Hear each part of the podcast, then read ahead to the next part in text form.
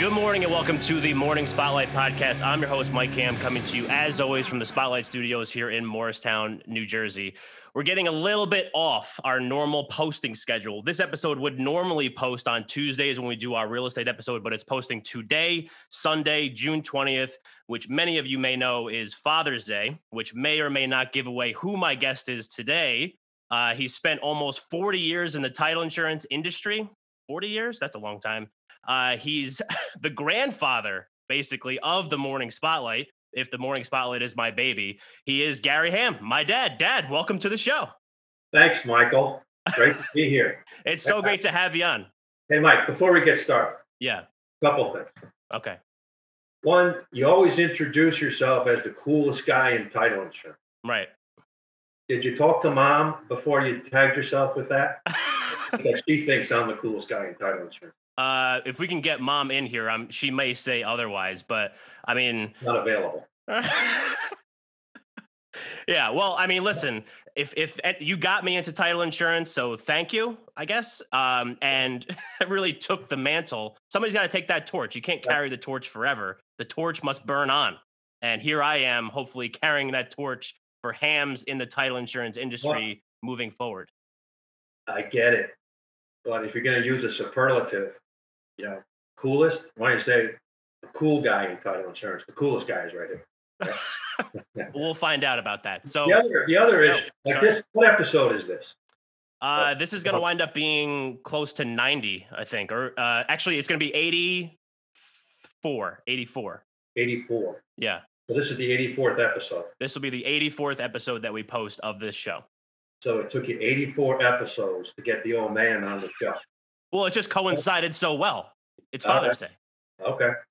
I mean, well, I'm glad to be here, Michael. Yeah. Well, we're glad to have you here, and we can get started here, I guess. So no, we already got started. Let's go. Yeah. Well, we're started. We're rolling right now. But um, so tell me, uh, obviously, I know a lot about you. I've known you for almost thirty-one years now. Uh, so let's let's go back. Let's let's learn more about Gary Ham, the child, because obviously I didn't know you back then. So you you were born in Newark, right? Newark, Beth? I was born in Newark.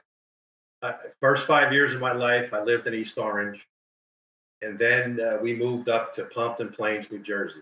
Right. Around nineteen sixty, sixty-one. I was born in nineteen fifty-six. Gotcha. So what Beth was Israel what was hospital in Newark? What which hospital in Newark? Beth, Beth Israel. Beth Israel Hospital in Newark. Amazing. It's still there. Yeah, it is. It is. Um, so tell me, like, what was childhood growing? Like, what what things shenanigans were you getting yourself into as a kid growing up in Pompton Plains? Okay. See, you asked me before, like, were, are there any questions that are off limits? Well, any incriminating questions would be off limits, Mike. Yeah. Okay. So shenanigans, uh, you know. Okay. Shenanigans, not much. All right. Let's just say that, uh, you know, growing up in Pompton Plains was, it was a, a uh, suburban environment, uh, maybe a blue collar town, I would think. Yeah. Um, a lot of sports. Sports was basically uh, what we grew up on. Sports, riding bikes and going up into the mountains and fishing and, and, and stuff like that. So yeah, that was a, a, a pretty much day-to-day agenda for me. Right. Yeah. And then, I mean, you, we, I grew up in Pequannock or Pompton Plains, Pequannock area my whole life. So, I mean, obviously I know what that was all about and, you know, good town to grow up in and baseball and everything. So, um, kind of like, so you went to Holy Spirit school, right? And then Newman Prep for high school. No, well, I started at um, kindergarten. I went to North Boulevard School, public school. Okay. And then for uh, grammar school, I started at Holy Spirit, the Roman Catholic school, for two years. Right. And then um, Our Lady of Good Counsel was another Roman Catholic church that opened up uh, in in Pompton Plains, uh, within the same town as Holy Spirit. Right. So anybody that lived in the jurisdiction of Our Lady of Good Counsel that lived in Pompton Plains was transferred from Holy Spirit to Our Lady of Good Counsel. So that was third grade. And so the way it worked was, Our Lady of Good Counsel started with first, second, and third grade. I was in third grade, so I was always, and it moved up every year. Right. So I was always in the highest grade of, of Our Lady of Good Counsel. Graduated there, uh, and then went to Newman Prep. Gotcha. And then from there, you went to Scranton. So it's you have like a just as a curiosity type thing. So like you, you went to, you know, Catholic, um, you know, private school growing up. Newman Prep as a Jesuit, what was a Jesuit school, right? Or was no. it a, no. That was Roman Catholic. Roman Catholic. Roman and Catholic. Then Scranton's a Jesuit school. Jesuit. Yeah. So uh, was, what was that experience like going to those types of schools? I mean, I'm sure you had nuns and priests and stuff like that as teachers, um, you know, kind of like what, what was the vibe like that uh, vibe, you know, growing up in that environment, you know, obviously probably discipline was, a, was a, a primary thing, right? Well, yeah. Uh, discipline was uh, pretty key in, in grammar school with the, uh, with the nuns. We had uh, Franciscan nuns in um, Our Lady of Good Counsel. So um, I think out of all the teachers at Our Lady of Good Counsel, maybe there was only three or four lay teachers. The rest were monks. Okay, um, and that was co-ed. So other than the fact that you were being taught by nuns and they were more strict than your public school, uh, and you would get smacked on your knuckles from time to time, yeah. uh, for shenanigans. Those are the shenanigans for sure. And obviously, you never got smacked on the knuckles because you did not engage in any shenanigans. Duh. No, I got smacked on the knuckles, and I got smacked in other parts of my body with bigger boards than a ruler by the nuns. Okay? Yeah. But here's the deal: when you went home and told your parents that you got hit by, you know, sister so and so, they wouldn't complain. They would say, "Well, I guess you deserved it." Right. Turn the page. Right. Um, and then when I went to uh, Newman Prep, you know, that was a little bit of, of not a culture shock, but a, a different environment because it was all boys. Right. Okay. It was all boys, um, and there weren't any nuns, um, except for Sister Joan was the, the vice principal, but she wasn't a teacher. Um, and they had a few priests that were teachers, um, and they were pretty strict disciplinarians. Um, so it was different, you know, going from a co-ed environment to eighth grade and then and then a, a all boys school. Uh, so the shenanigans kind of increased with, you know, the all boys school. Right. Well, yeah, less a little, a little bit less discipline, more, you know, just more stuff to get, kind of get yourself involved with.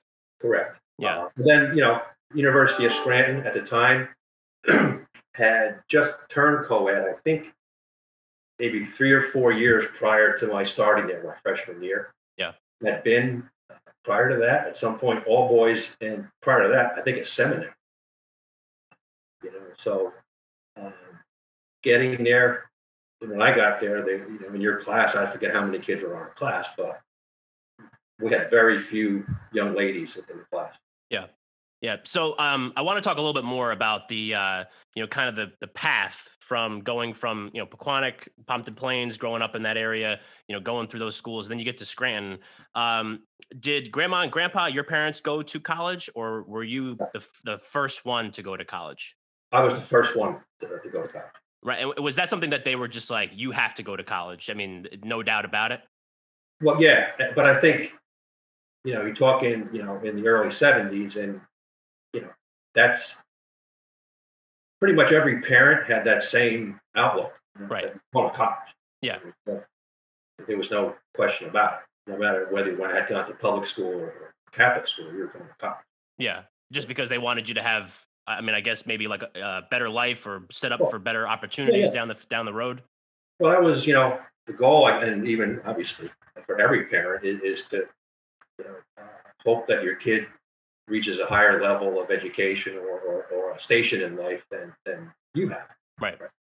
So yeah, college was obviously everybody's goal, but don't forget, you know, back in that time period, I think the tuition for room and board at the University of Scranton was either three thousand dollars or thirty-five hundred dollars, you know, all included, you know? Yeah. yeah. Yeah. It's like a nice vacation. I mean, yeah. I guess it's all relative, but right. Yeah. Yeah. So, uh, how did you, how did you, how did you find, uh, pick University of Scranton? Um, because yeah. obviously there was a lot of schools in New Jersey to go to. Did you want to get a little bit further away from home, but still be within, you know, close distance? Uh, was there a reason why you picked Scranton? Well, you know, th- there was a career center at, at, at, at Newman Prep run by a priest, uh, and pretty much all the schools that came in uh, to recruit were Catholic schools or the military schools. You know, so. Um, I think when I applied uh, to colleges, it was the University of Scranton, which was Jesuit, uh, Notre Dame was Catholic, right? Uh, Seton Hall was Catholic, Providence was Catholic, and Villanova was Catholic. So these are all Catholic schools that I applied to. I don't think I applied to a, a non-Catholic school. Gotcha. For whatever reason. I mean, that was because they were the the folks that were recruiting within the school. Right. Yeah. Which which I think makes sense for sure. Yeah. Um, all right. So, so you land on Scranton. Tell me what the, because I, I've been to Scranton uh, a couple times in my life. I mean, I watched the Scranton Wilkes-Barre uh, Yankees game there once. Uh, we played in a regional when I was coaching uh, in Scranton.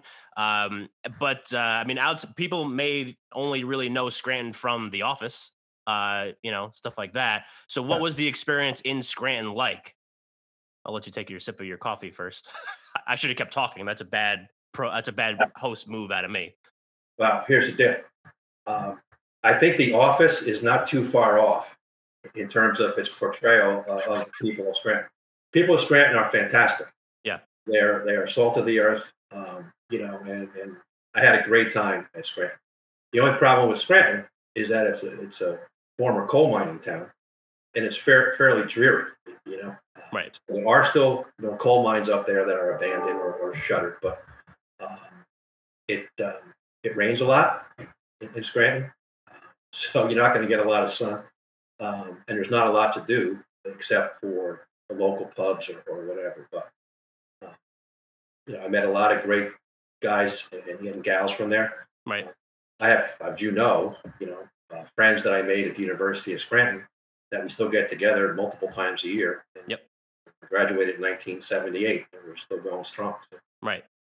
And that's, that's, I think, I mean, from like, I have the same type of thing as, you know, from T C N J. I mean, I have guys that I'm still super tight with. We're really good friends. And like you said, we see each other multiple times a year. And that's sometimes, you know, tough because, you know, you, you wind up going from Pompton Plains, New Jersey to the University of Scranton, which is maybe like an hour away, right? An hour away.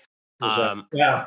About an hour and a half. Hour and a half. So, you know, you get there and all of a sudden you just find this little group of people that now you're, that, that just kind of helps shape you, I think. And it's, it's good to have uh, friends like that because, you know, they're like, like you said, super tight, nineteen seventy-eight to two thousand twenty-one. And you still, you guys are still, you know, in contact, talking, all that kind of stuff, which is fantastic.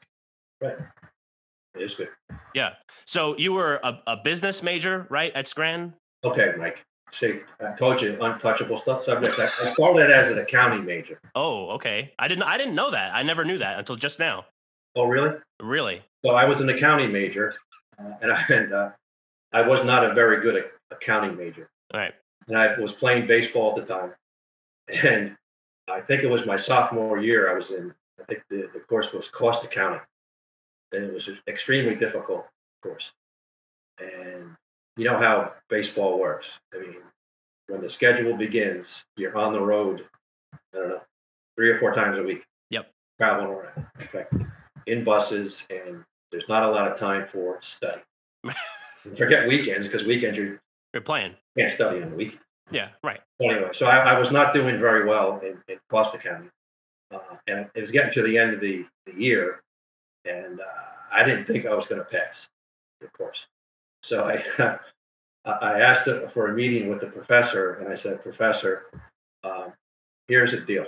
I know that I, I, I probably am not going to pass this course, but here's the reason why. I missed a lot of classes because of traveling for baseball. Um, and I just haven't put the time in to study because I just haven't had the time. Right. If you give me a D as in dog, okay, I will transfer out of accounting into business. He says, deal. So I went from an accounting major to a business major uh, on a deal made with the accounting professor. Right, for a D in an accounting class. I got a D. And, and here's the, the beautiful thing. So that was my sophomore year. I got a D in accounting, cost accounting. But I think I graduated with like a three point seven. Wow. So, you know, even that with that grade pulling me down, my G P A down, I was still able to rebound and, and do fairly well in business.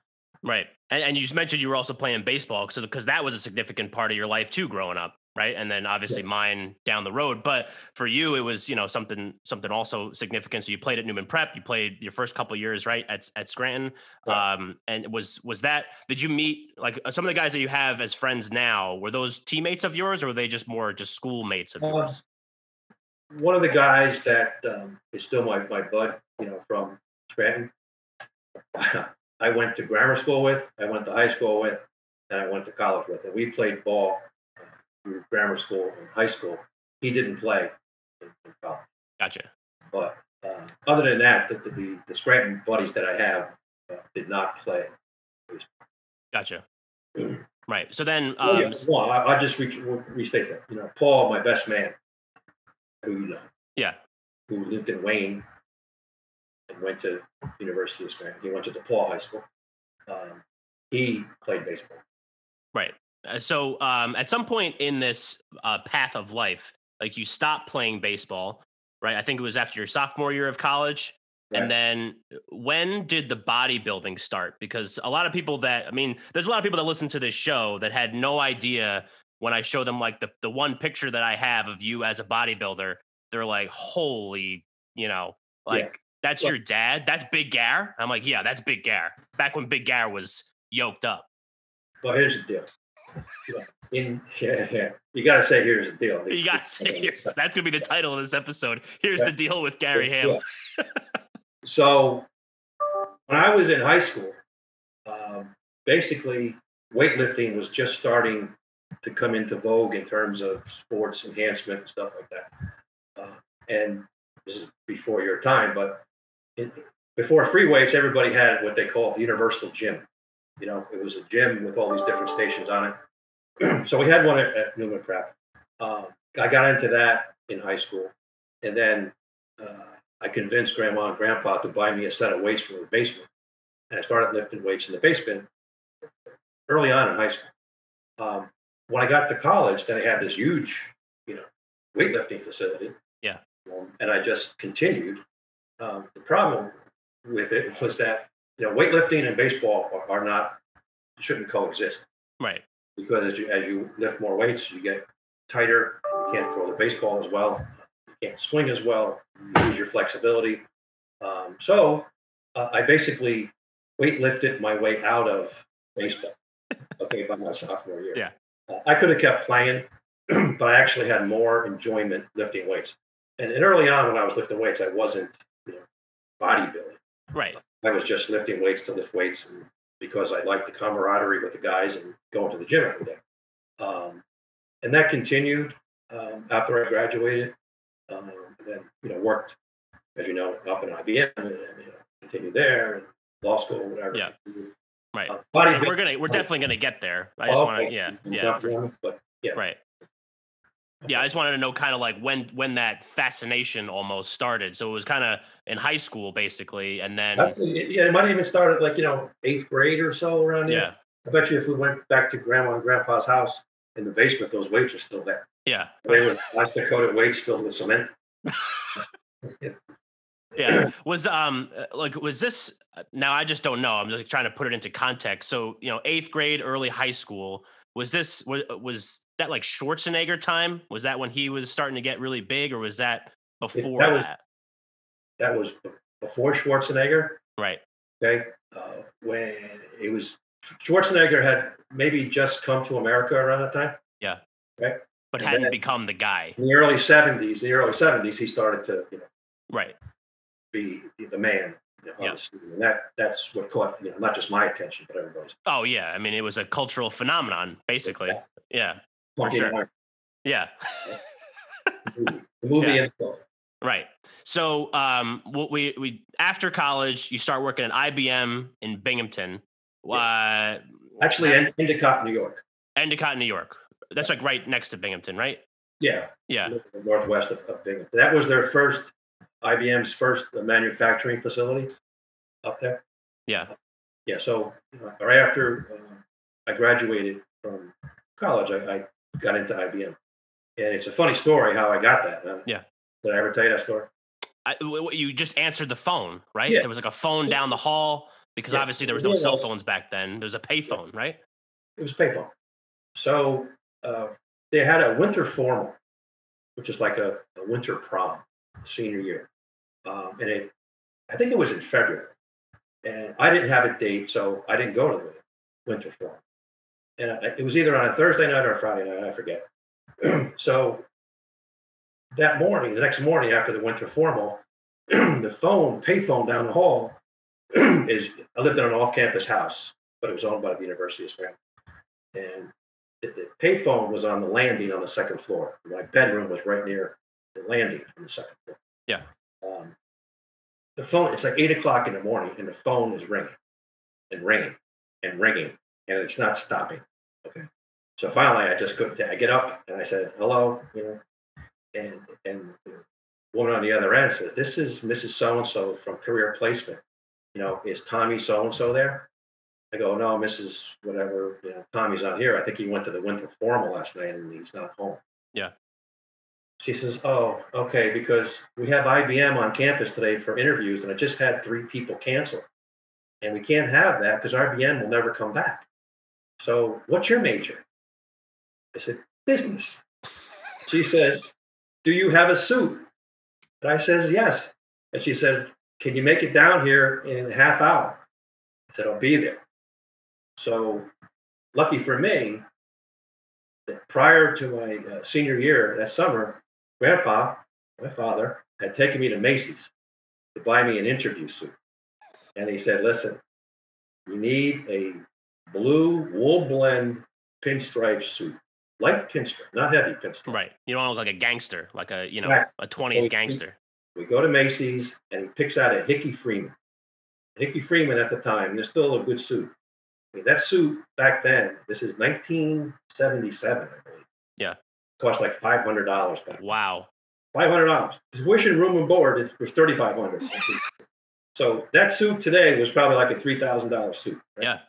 So I get that suit and I put it on. This is my first interview. And I put the Hickey Freeman on. I got the black tie shoes, white shirt, solid tie. I'm looking like an I B M young executive. Right.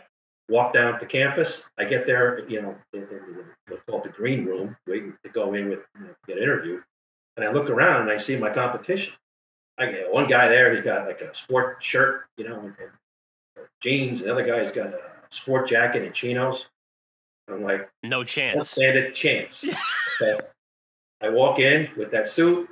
Next thing you know, a week later, I get a letter from I B M inviting me up for another interview. The problem was when I get there up at, up at I B M for my first round of interviews, yep. The first manager I meet, he's looking at my resume. I still have my, I put that blue suit back on because that's the only one I had. Of course, yeah. And so he's going through my resume. And, and, you know, he said, I like you. He said, but let me ask you a question. How did you get this interview? I go, well, I B M invited me. I had an on-campus interview. I guess I did well. And I got a letter from, you know, human resources at I B M to come up with this interview. He goes, yeah. And he said, but I mean, you got like a three point seven G P A. He said, we don't hire anybody less than a four point oh. And like, you know, you could, the pin in the balloon, the air yeah. was gone. And I'm like, oh, man, I just wasted time. You know what I mean? Yeah. He goes, but you know, you never know. So long story short, I think there was four of us that got interviews at I B M. They actually hired three of us. Wow. Now, the other three did, were four point oh students. Um, I wasn't. But the moral of the story is, look good. It makes up for your G P A. Look good, feel good, interview good, oh, for sure. Yeah. Yeah. Go. I mean, that personality, like, I mean, everybody, anybody that's listening, obviously, you know where I get my personality, but obviously the personality and the suit put you over the top, you know, and made up that point three difference. That's, that's yeah. really the name of the game. What are the odds? Right. You don't get a date for the winter formal. Right. You're, you're in bed, you know, eight o'clock in the morning on a Friday, Saturday morning. The phone yep. is ringing, the pay phone's ringing, and I'm the guy that answers. It could have been somebody else answering the phone. Yeah. Right. Right. Yeah. And I'll tell you, after that, I got that interview. That woman from Career Services, she would always call me when it, guys were coming in for interviews. Yeah. See if I want, because she knew I'd be there. Right. She knew I would look good in that blue suit. Yeah, of course. Well, there you go. I mean, you got to put the best face, best face out there for Scranton, you know, and then, and we've talked about it a lot on the show that there's a, a huge power in just showing up You show up, you yeah. do your thing, and good things happen for sure. So how, how long were you working at I B M? I worked at I B M for, for three years. Three years. I was in um, what they call contract procurement. So I B M up at Endicott was a manufacturing plant. There were certain processes that they didn't have the room to do within the structure of I B M. So they would subcontract that manufacturing work out. Okay. Different plants, manufacturing plants throughout the country. So it was my job to manage those outside manufacturing plants uh, and get the product back to I B M so they could assemble the mainframe computers that they were building. Right. And and I B M, like they were starting to take over the computer world at the time, right? I B M was the computer world. Was the computer world. That was it. Yeah. I mean, you know, you got a job at I B M or you worked at I B M. I mean, you were like cream of the crop. I mean, that right. was Well, they only hire people with four point ohs or uh, prospective bodybuilders with nice suits. Well, and, you know, it's funny, but the rule was, I mean, you did need to wear a certain suit at I B M. Yeah. It had to be a solid color suit. It was either gray, blue, or brown. Okay. Uh, you had to wear a white shirt and a solid color tie and tied shoes. That were loafers or anything. Yeah. I think three years after I was there, they started to relax the, the shoes a little bit, and you could wear loafers, but you know, everything was tight as a drum. Right. Which fit me well because I had gone through, you know, parochial school, Catholic school, and yeah. I was used to the discipline. Right. That was I B M. Yeah. So, uh, so three years at I B M doing what you were doing. Um, when you decided uh, to go to law school, what was the impetus behind that decision? Were you just looking for a change? You were trying to do something a little bit different. Uh, so why law school? Uh, here's the dip. So that's number two, right? So remember, it, it's way so, more. I don't. I don't know if you've been counting. One, but it's one. way more than two. I know. No. So early in our conversation this morning, I mentioned Paul, my buddy from Scranton who played baseball. Yeah. You know, he. was also my roommate at the University of Scranton. He had gone, was in law school. So one day, you know, he calls me, we're talking, and I'm up in I B M, and he's out in Springfield, Massachusetts, at Western New England College, School of Law. And he goes, you know, he goes, I think you would do well in law school. He goes, you should come, come to law school. So why would I go to law school? I've got a good job here at I B M. You know, people would kill to get this job. Right. He goes, nah. You know, what the heck? You know, why don't you come and try it? It's fun. All right. So I quit I B M. And people were like, you're an idiot. You can't, I mean, you're on a career path at I B M. This is what, you know, back in the seventies. I mean, that's a good gig. Yeah. Right? Um, so three years, I, I left I B M on good terms and went to law school. And in my summers, my first two years in, in law school, I did go back to I B M and work. In manufacturing plant for that. So, you know, I still had connections at I B M, but I had no regrets about leaving. And obviously, the path my life took after me. Right. I mean, the path led you here to sitting with me, yeah. your son's show. Yeah. I mean, but in all seriousness, when you grow up in a metropolitan area like this, the tri-state area, yeah, and then you then you try to relocate to a, a smaller an area like Scranton or Binghamton, you you miss some of the, the cultural events, the social events that, you know, yeah. you grew up with, and and it's fine for a few years, uh, but then you start missing, you know, that environment. Right. So for me, the change was good, and it worked out. It worked out great. Yeah. Well, yeah. I mean, very great. So, what do you think the most? This is this is. I'm gonna lay lay one up here for you. So, because Mom listens to the show. So I'm going to lay one up here. What do you think the most significant uh, moment of your law school career was? You better, uh, I mean, you better answer it right. Well, softball question, right? Yeah. So it wasn't the, the J D degree or anything else, right? It was not that. Uh, that's where I met Mom. So I'm a third year student. Mom is a first year student. And I'm in the cafeteria. And I see this pretty young lady come into the cafeteria, and boy, you know, I think I should like to meet her. Yep. And so, lucky for me, her locker was on the same row as mine, the first floor of the facility. Um, so one day I got up the nerve, talked to her, and I asked her out on a date, and that was um, October of nineteen eighty-three. Last year of school. Yep. The first. And we were engaged three months later. And then we were married October eighty-four. So within twelve months, we were engaged and married. And I graduated um, Western New England, took and passed the bar, all in nineteen eighty-four. So it was um, that that stretch there, that one year stretch was amazing. That was a, yeah, a pretty significant year. One of your dreams that you've been married to now for, for thirty-seven years, uh, and you know, you graduate the law school, you pass the bar. Life is great.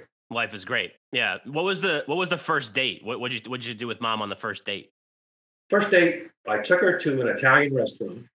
You know, mom being Italian. Sure. Me, three quarters Italian. So we take her, I took her to an Italian restaurant. We had a fantastic dinner. Uh, and, you know, that was really the first time that we were able to sit down and, and talk. Yeah. Because, you know, within the halls of law school, you're not really carrying any, any meaningful conversation. Sure. Who are you? Weather's nice. Uh, so we're sitting down having conversations. And it turns out, you know, lives were pretty parallel. And we had all the same interests. And families were kind of the same. So, I mean, it just... it's one of those things where, you know, just click. Yeah. So, you know, from that first date on, it was full speed ahead. Yeah. So um, you mentioned, I mean, obviously, like, the significant part of the story was this year of your life where you you meet mom, you you know, you get engaged, you pass the bar, uh, you graduate law school, you pass the bar, and then you guys get married. Um, this this like doing the courtship, I guess, for lack of a better word, over the course of a year with obviously, you know, was that something that was uh, common in that in those times? Like, was that something that was difficult to explain maybe to both sets of my grandparents, like, hey, I just met this person. We're going to get married uh, after knowing him for three months. Uh, yes. yeah. I mean, I don't know, you know, uh, on, on mom's side, yeah, what the conversations were there. Uh, you know, but I know on, uh, in, in my house, yeah, they're like, well, what are you talking about? You know, well, right. I've known this girl for three months because I had dated girls and, and had been in relationships for years, going steady with different girls. Yep. Right. Uh, and then, you know, to go from, you know, dating on a social level, you know, multiple girls, whatever, to picking one out and go, this is the one, especially that in that time period where they're like, wait a minute, you know, you got to focus on graduating law school, yeah, studying for the bar and taking the bar. I mean, what are you doing? I mean, you you're going to be too distracted, whatever. Right. Yeah. But you know what? If if, if there's a will, there's a way. You know, and, and life, you know, has everything planned out for you, and that was just the path that was chosen for me. I mean, it just, you know, it just worked. Right. Yeah. No. I, it's. I mean, it's a great story. Obviously, I mean, I'm biased, but I think it's a great story, and it obviously worked out. You know, so you said thirty-seven years, right? Um, yeah. And uh, I mean. That's just incredible. This October. Right. Yeah. So, um, so you, you guys get married. You're living back in New Jersey. Mom finished up at the at Seton Hall Law School. Um, just because you know we'll, we'll add that in, just so everybody knows that everyone you guys moved back to New Jersey. Um, how did how did you go from law, like law school to starting to work in title insurance? Like how did how do you make that jump? That's an interesting story. So we're living in Lodi. Mom got us an apartment. Walk up in Lodi because she was going to Seton Hall Law School. Um, I was working in, in Wayne uh, for a, a small law firm in Wayne, uh, doing matrimonial mainly. Matrimonial was not my cup of tea. Yeah. So the guy who owned the firm had a little title agency within the firm, you know, that he ran to. Um, So yeah, I got, I got a taste of title insurance at that law firm. Uh, not that I was ever thinking about that was going to be my career. Right. You know. Anyway, so uh, mom's mother, your grandmother, uh, was a secretary at Metropolitan Life in New York City. Um, and I think she was a secretary for like an executive vice president. So she said, well, I can talk to my boss if you're unhappy where you are. Maybe there's something at MetLife. I said, yeah. I said, okay. So she talked to her boss and they said, no, there's nothing here, but we could, you know, have him come in and we'll put him in touch with our general counsel. And maybe our general counsel knows somebody in New Jersey. So I went to the city, MetLife, and, and met with the, the guy, general counsel, and he says, well, I do know an attorney that does a lot of uh, litigation work for us, claims work, uh, at McCarter in English. Uh, I'll reach out to him, see what he knows, and see if he can put you in touch with someone. Yeah. See if maybe McCarter is. So I went to McCarter. They didn't have anything. But the, the attorney, uh, David Cobb, uh, he says, we don't have anything here, but my brother-in-law is state counsel at Commonwealth, and he just got there from Pikeville, and I think he's looking for an associate counsel. So I'll set up an interview. So he set up an interview with Roger Blauvelt, who was state counsel at Commonwealth at the time, back in nineteen eighty-five, and uh, had the interview. Roger hired me. And that was the beginning of this title insurance career. Right. Yeah, almost forty years later, right? Did you? I mean, you said like you had no idea, but at, at any point, did you like look at, you know, kind of maybe twenty years in, be like, oh my God, I've been in this industry for for so long. I mean, obviously, you've held a lot of different positions as agency manager, state counsel, your regional counsel now for Fidelity, um, you know, and just also bias. But I mean, how many people in the state of New Jersey in the title insurance world have the breadth of experience and, you know, like that kind of stuff. So was there ever a point where you were just like, wow, th- I've really been in this for a long time? Uh, no. Um, I think there were points in anybody's career where you get some growing pains maybe, and, and you go, well, you know, do I really want to keep doing this for my whole career? Yeah. So I'm going to try something else. But then you figure out, then then you come to your, your senses and you say, wait a minute, the living is, is pretty good. I got a guaranteed paycheck. I don't have to keep, you know, hourly logs like they got, they do at law firms. So, um, you know, that's a good deal. There's good benefits, and you know, it's a niche field where there's there was only a few of us at the time. You know, as state counsels or whatever we were, you know, coming through for different companies, um, and we all kind of formed a, you know, a friendship. You know, Larry Feinberg, Nancy Cook, and Larry Using, and all all different companies. Uh, and we kind of grew up together, you know, in the field for the last thirty-five, forty years. Um, and because, it, you know, the field is so narrow in terms of its scope, yeah, you can become an expert, you know, in the field fairly easily, uh, because this is all you do every day. Seven days a week. Right, right. Yeah, no, I think that's, I mean, a very interesting way to look at it. And, you know, like I see some similarities, I guess, maybe for me, you know, having Alex and other people that are my age in the, you know, the title world now kind of growing together, especially with clients and all that. So that's, that's definitely a, a great way to look at it, um, that you've kind of come through the business with, with all of these people. Yeah. I mean, you know, there was a, a concern, a real concern, you know, maybe four or five years ago, you know, that, you know, that the, the old guard was kind of graying out. Yeah. And, and, and who was going to replace us? Uh, but like you said, I mean, there's a bunch of young guys and gals that have now come into the business, especially in New Jersey, that I think that the title business is in good hands. Right. So, yeah, I would agree, considering I'm one of those young guys. Okay. Yes. Yeah. Um, so uh, another significant moment in your life was uh, August third, nineteen ninety. Could you explain what happened then? August third, did the Yankees play? Yes. Oh, yes, the Yankees did play. Yeah. August third, nineteen ninety, yes. Um, the coolest man in title insurance was born. Little did he know. Right, I had no Not idea. The coolest man in title insurance. Yeah. Yeah. Yeah. Yeah. Great day. Great day. Uh, great day. Yeah, t- tell me about it. I mean, like, you know, uh, it's your first child, right? I mean, granted, I mean, I'm I turned out amazing. Uh, but uh, what what was what was it? Were you scared? Were you nervous? Were you, as a new dad? I didn't have to do much work, Mike. Well, that's you know? true. So, yeah. Mom did all the work. Mom did all the work. And uh, apparently the, your head was too big for that. Uh, it was a C-section. And, but uh, uh, yeah, it was, um, it was a long night into day in the hospital uh, for your birth. Um, and, you know, I mentioned the Yankees because the Yankees were on T V. And uh, when you had gone to Lama's class, you know, to help your wife breathe and, you know, push the baby. And yeah, uh, the game was on. And it's like extra innings. And Bobby Mercer is up. And I think he hit a home run. And I'm watching it, you know, I'm distracted from my Lama's duties.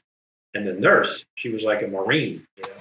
Because will you pay attention over here? Yeah. Do your job. Right. Yeah. I said, okay. So I went back to my Lamaze duties.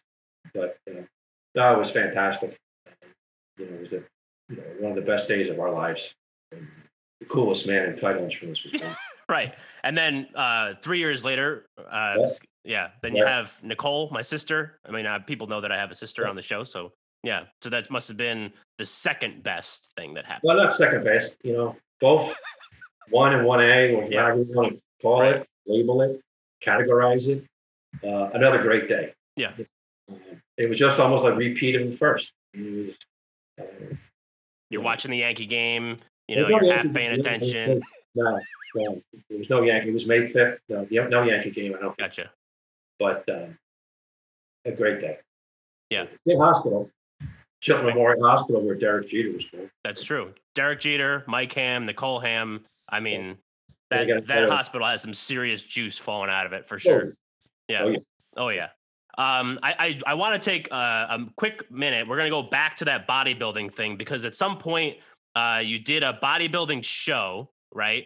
And th- that kind of almost ended the bodybuilding career path, and then you got into powerlifting, which you did all the way through into like your forties, right? That was kind of the trajectory of that.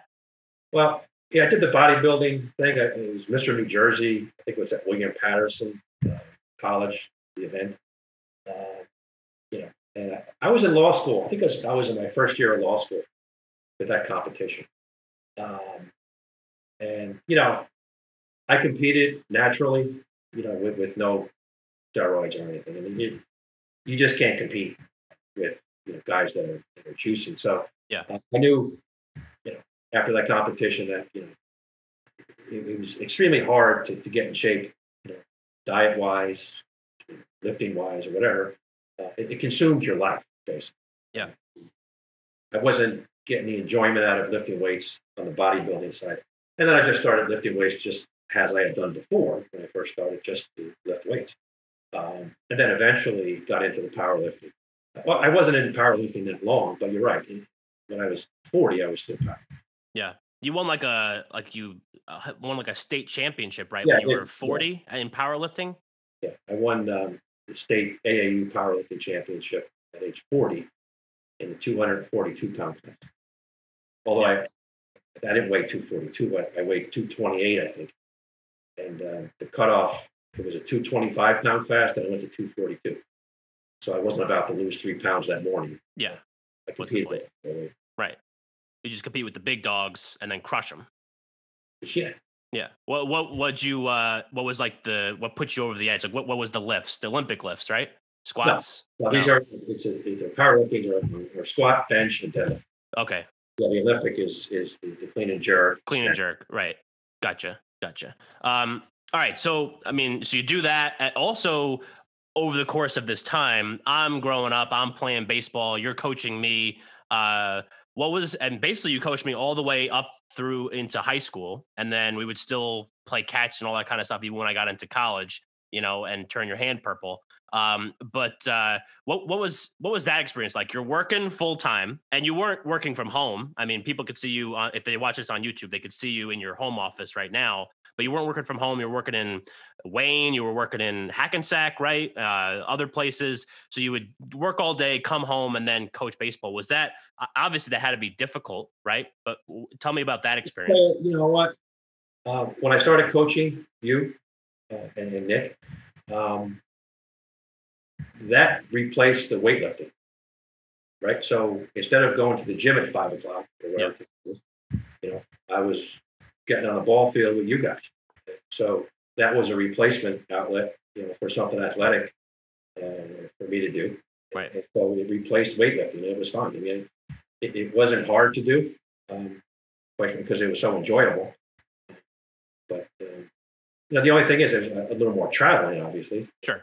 Rushing back, you can make sure you're on the field in time, because you know back in the, when we were doing the Little League there in Pequannock, there were only a few fields and yeah. a lot of teams and a lot of kids. So if you missed your allotted time to walk to that field, you lost it. Right? So you had to make sure you're there on time. And I, at the time, I think my office might have been in, in Island, um, and then we moved it up to Wayne. But I, I was doing a lot of traveling, right? You know, to get to and from work back to the ball field. Yeah, which was obviously something that maybe at the time I didn't realize like how significant that was for me, but it was. I mean, it's just, looking back now, that was a significant part of my life, and you know uh, how I grew up basically, and how I eventually became the coolest guy in title insurance so, after the O G coolest guy in title insurance, Gary Ham. So now you know why when I was yelling "bro strikes," it wasn't because I was frustrated with you. I was. It was road rage. I, I had a carryover from long to you. Right. Yeah. Exactly. Like when you gave me this one, this one. This was a classic. This is, we got to run a lap, you know. It was just, uh, we've had a lot of fun times on the baseball field for sure. Sign language. Yeah, right, sign language. Um, all right, so we're getting closer to the end uh, when we're going to wrap this episode up. So um, because this is a Father's Day episode, and I know that, I mean, I just mentioned it, how significant, obviously, a part of my life you are. I mean, the only reason why I'm sitting here doing the stuff that I'm doing is because of you know, kind of the the life that you gave me. And since we're on the subject of of fathers, I just want to give you a chance to talk about your father, because I know that he was a significant part of your life. I mean, he passed away when I was eight, um, and he was a significant part of my life that first eight years. I mean, hanging out with him, I remember going to the driving range, and he could hit a golf ball, and I was like, didn't know what the hell was going on. But uh, but I mean, I even talk about this sometimes too, like going to his house on Saturdays and him making like bologna sandwiches. I mean, I still have a soft spot for bologna sandwiches because of, you know, me, you and him doing those lunches together. So tell yeah. me, tell me how significant of a part, uh, uh, you know, the significance of him in your life throughout your, your entire life. Well, you know, I think it goes without saying, you know, he was my idol, right? He passed away when he was sixty-six. Right. So, uh, you were eight. Yep. Um, of an unexpected heart attack. So you know, he was, um, when you when you looked at my father, your grandfather, you know, back then, I mean, jet black hair, right? You know, trim, maybe five eleven, about one hundred seventy-five pounds, um, always working around the house, doing projects or whatever. Uh, and then he had that heart attack. You know, and it was just uh, a shock, obviously, to us, and, right? You and me in particular, but. Yeah, because we did spend those Saturdays. Every Saturday, Grandpa's house, I'd take you over there. Right. And, and he'd make lunch for us. And not just bologna sandwiches, but the hot dogs and eggs. Yep. Yep. Hot dogs and eggs and ketchup on an Italian roll. And then Sunday mornings, we, we would go to church together. Right? The three of us. And so, yeah, I mean, fond memories, great memories. Great guy. Yeah. No, absolutely. I, do you think that, you know, because you, you ever, I mean, I know when you're growing up as like an angsty kid, you know, you're always just like, oh, I'm going to do things a lot different than than my dad did it. But then like as you get older, you're just like, oh, well, these are all the reasons why uh, he did those things. And maybe I didn't know what the hell was going on when I was a kid because I was a kid. Did you have those experiences, or were, or were you pretty much like, you know, like this is the guy? I mean, he's. No, no, you know. Um... My father, his first job, I think, was working in a factory, with scissor factory in Newark, um, for a long time. And then then he got into uh, selling real estate. He was a, a realtor for most of the time I was growing up as a kid, young kid. Uh, and then he got a job in, in, in the township of Wayne as the industrial director. Um, so neither one of those three paths or anything that I aspired to do. I, I didn't want to work in a scissor factory.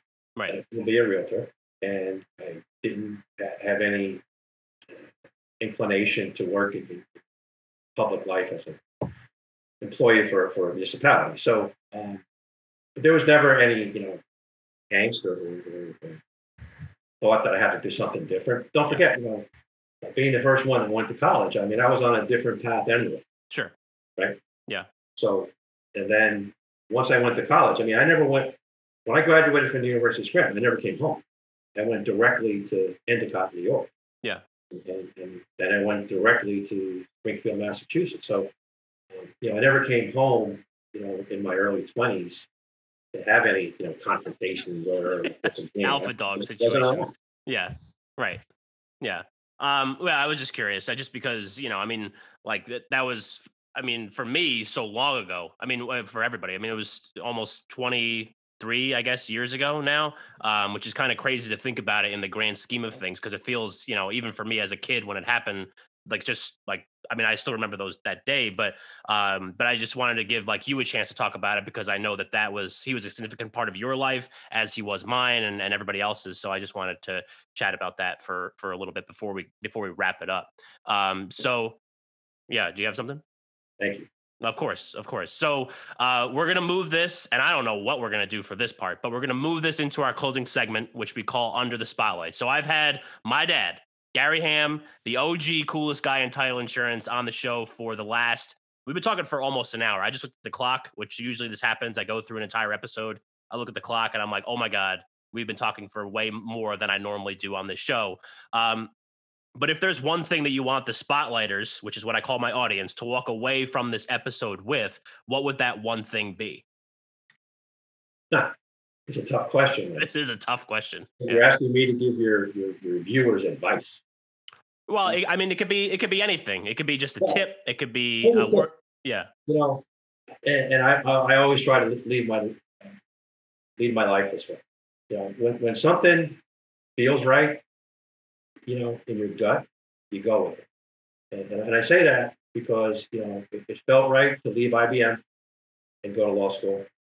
I didn't have any intellectual, you know, thought process that, you know, that all this, you know, I didn't put write down on a piece of paper pros and cons. Yeah, just, it felt right. I went with my gut. Right? Um, with mom, you know, I met mom, and, and after dating for a month or so, I, I said, "This is the woman I want to marry." Yeah, it just felt right, and I went with it. And then throughout my career, you know, I've been in the business for close to forty years. But I've worked for various different companies, and you know, so all those moves took feeling in your gut, you know, that it felt right, and I went with it because my theory is you're betting on yourself, right? If you can't bet on yourself to win, then what are you doing, right? So I always knew that if I if I had made a wrong move, I could always rebound and and, and right the ship. Yeah, and that's pretty much the way I've led my career. Yeah. No, I think that's a great one. Go with your gut and bet on yourself. I mean, right?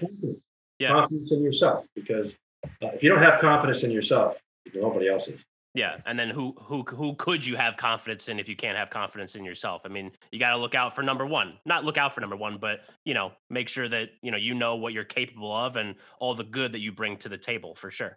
Well, yeah. So, all right. So this has been epic. I mean, like, I, I know that you were saying before we got on here, you're like, oh, I don't know what we're going to talk about. And I mean, we honestly, we could probably, I mean, we talk every day, but we could have done this episode for three, four hours, but we both have jobs. Uh, so we gotta, we gotta go back to work. But um, I just want to thank you. We're not going to give links because if people want to reach out to you, they should be ra- reaching out to me first anyway. Um, so I will put my links. Yeah, the morning like spotlight. Yeah. Right. Yeah, exactly. I'll put the my links, the morning spotlight dot com and the morning spotlight at gmail dot com are the email address and website for the show. Um, Dad, you know, I'm really excited that I was able to convince you to come on today. Uh, this was amazing. I mean, you you may not know it, but you are a fantastic guest and a fantastic dad. And I was so happy that we were able to put this episode together and have you on today. So I really appreciate it. I love you. And I'm so glad that we were able to, to set this up. I love you too. And I'm glad you thought I was a good guest. I, you had some pretty good guests on here. You know, I have. eighty, eighty guests before me. You've had some heavy hitters that yeah. you know, listen to most of them. Uh, you've had some really good guests on here. So uh, I'm just happy to be part of your show. And, uh, you know, thanks for inviting me. Of course. Of and course. I'll see you on Father's Day. Yeah. Yeah, right. We'll listen to this on the porch. We'll have a beer. We'll listen to this on the porch, uh, and we'll be, we'll have a great little a great little Father's Day. Is it? Are we limited to one beer, or can we? Uh... We're probably going to do a couple more than, than okay, just one. Good. Yeah, yeah. All right, okay. All right, Doug. All right. Love you, uh, Spotlighters. Thank you for listening, and we will catch you next time.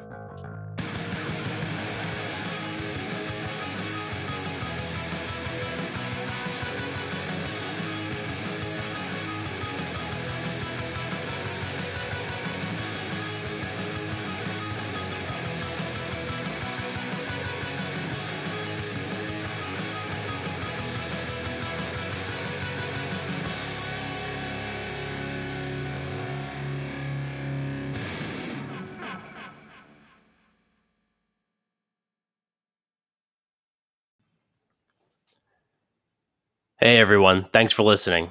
Just a reminder that any views expressed in the Morning Spotlight are the views of the speaker and should not be construed to be the views of any other person, any employer, or any organization. Thank you. We'll see you next week.